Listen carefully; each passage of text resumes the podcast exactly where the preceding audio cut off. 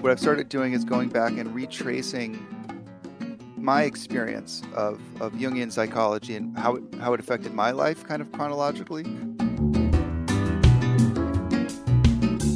Welcome to You Should Write a Book About That.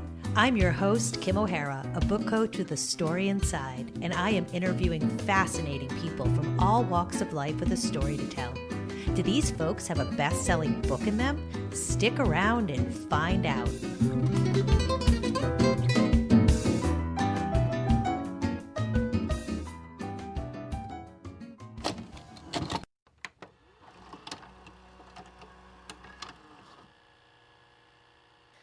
So what do you do if you're in one successful career and another career comes calling for you? And it's sort of intrinsic to what you were doing before, but it's very different. And especially when it comes to involving the Herculean body of work of Carl Jung.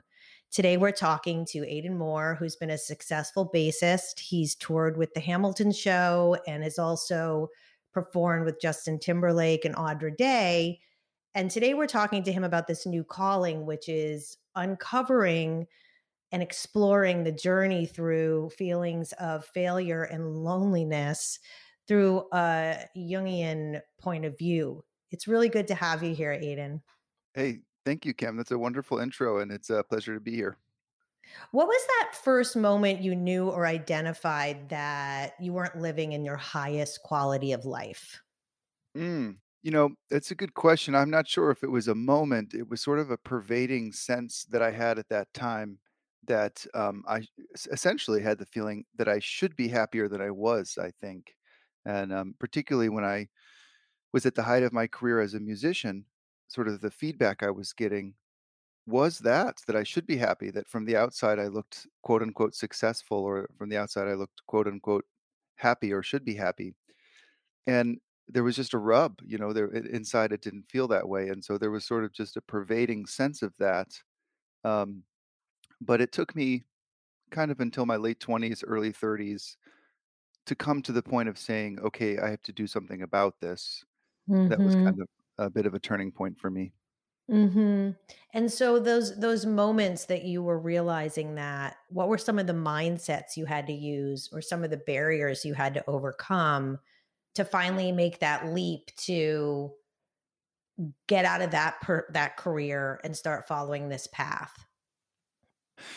Well, you know, from the Jungian framework, it's interesting because in some ways it kind of steps out of the sort of coaching modality that I've become familiar with as a as a coach now and as, a, as an advisor now, in the sense that from the Jungian framework, there's a part of us that sort of is our larger self, um, mm. that has sort of a, a larger frame, a viewpoint and a larger uh, voice than our sort of ego voice, our, our conscious voice.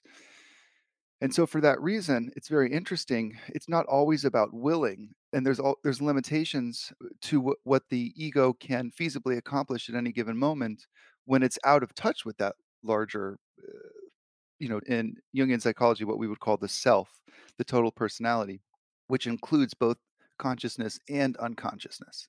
Mm. So the reason I say that is because part of my problem was that my conscious self was so out of alignment with, with who I really am. And at the time, I didn't have that conception. I just knew that something felt off.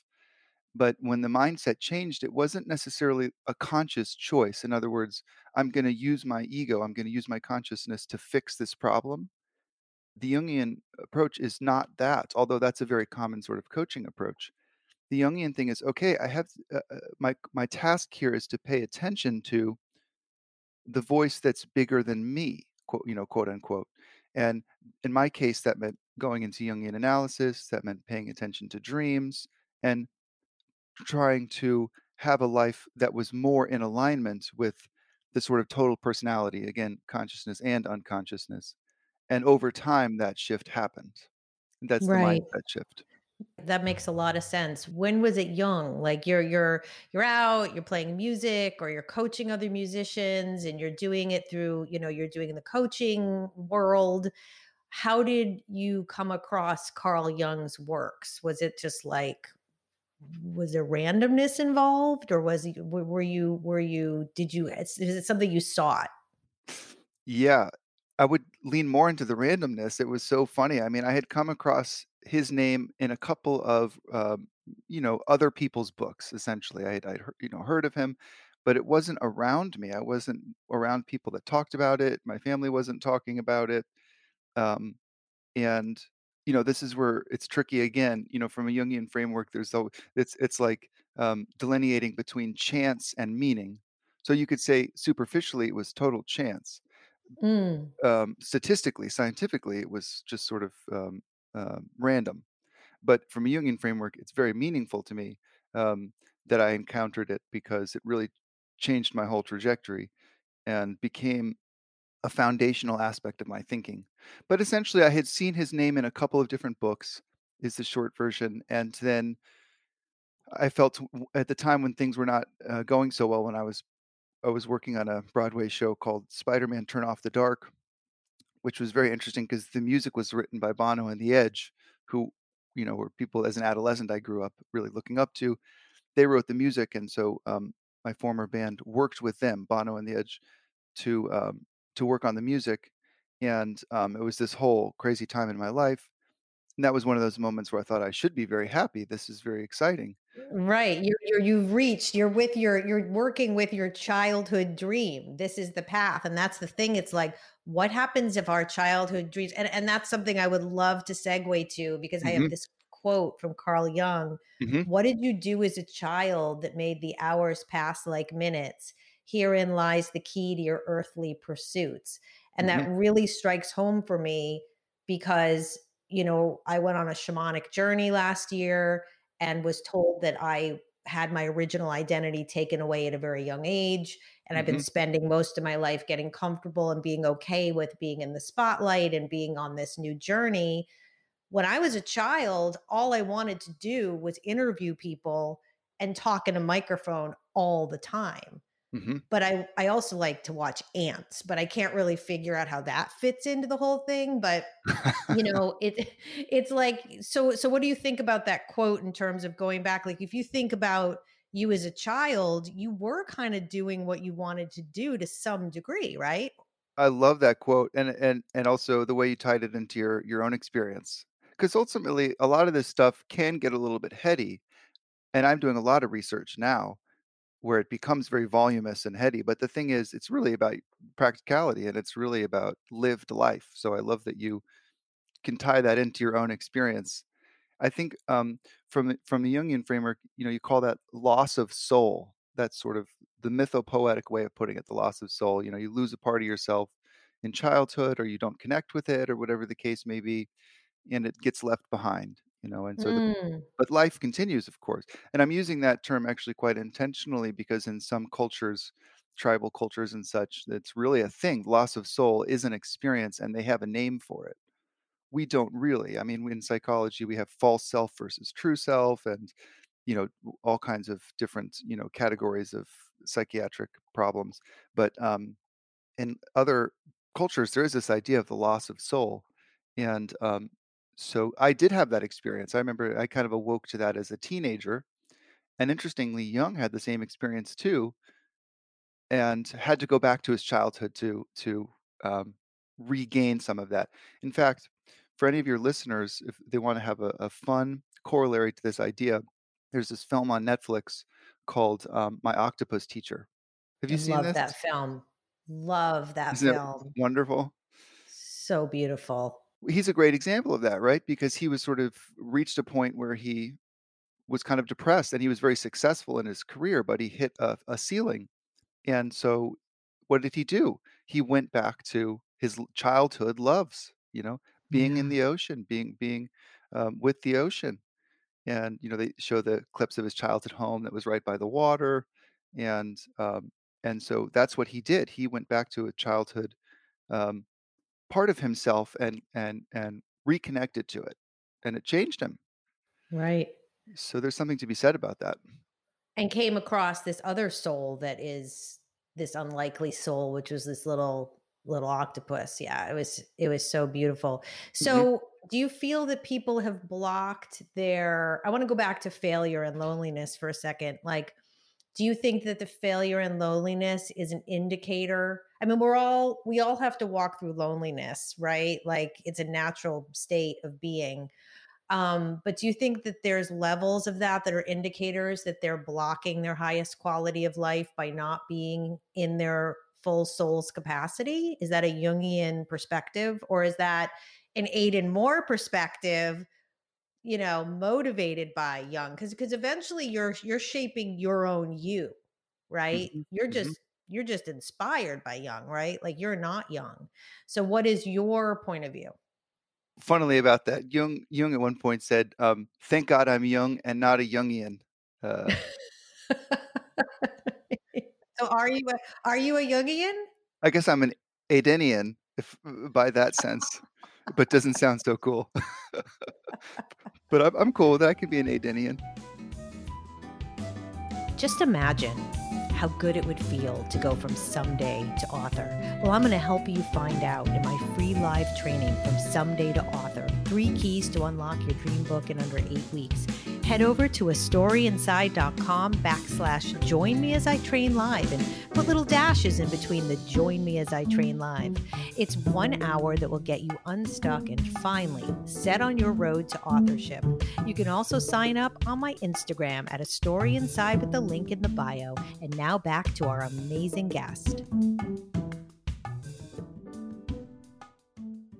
At the end of the day, whatever ideologies we borrow from and, and take on as our own, there is, in my point of view, there is an important shift, which is when it really does become yours, when it really does become yours, not a borrowed train of thought, not a faithful train of thought. And I realize that can be a little bit challenging, but I, I mean that in the sense of rather than knowledge, it's um, some sort of borrowed um, sense of reality. Mm-hmm. And that's a very different experience than saying, um, actually, this is what I really think, even if I first heard it from someone else, or even if I first um, got it from a faith practice. There comes a point where you say, but this is really what I feel, or this is really what I think. And that's sort of a different experience. So from the Jungian thing, I think a lot of it has become actually synonymous, like Jungian and Aidenian have become synonymous in a lot of areas.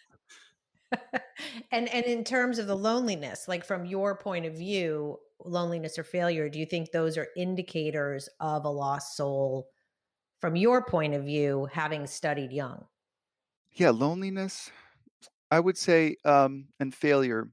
That's hard. I think loneliness can happen across the board. So from my point of view, and this is my point of view, as, as differentiated from Jung, um, it's going to happen whether you're on track or not, because even to be one's self is such a uh, unique experience. I, I have learned as I've gotten more and more connected to my, who I really am and what I really think, there's a, there is a loneliness about it in the sense of um, you become a unique being. I mean, I could go into a little bit of a thing here and I'm trying to avoid it.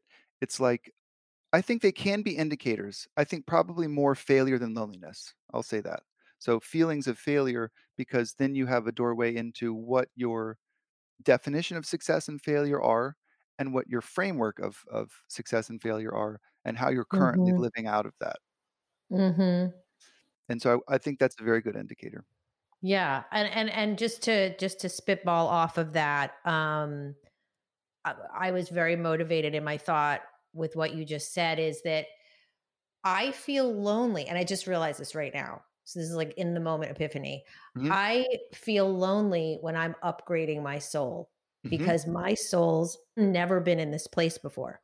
So if I don't use a relationship or alcohol or people please, all the things we could do, and I just am in the upgrade, I'm kind of lonely. I'm like, it's just me, you know, maybe it's me and like God or whatever, but it's just basically me.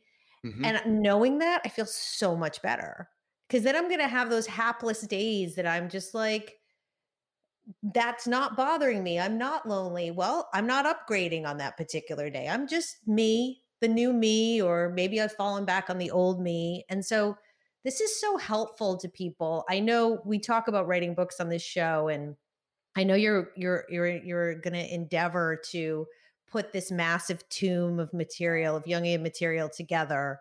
And so I was curious, how are you going to approach this? Are you going to pick a couple different categories like a loneliness and failure to write your book about? Or what, what's your current thinking on that?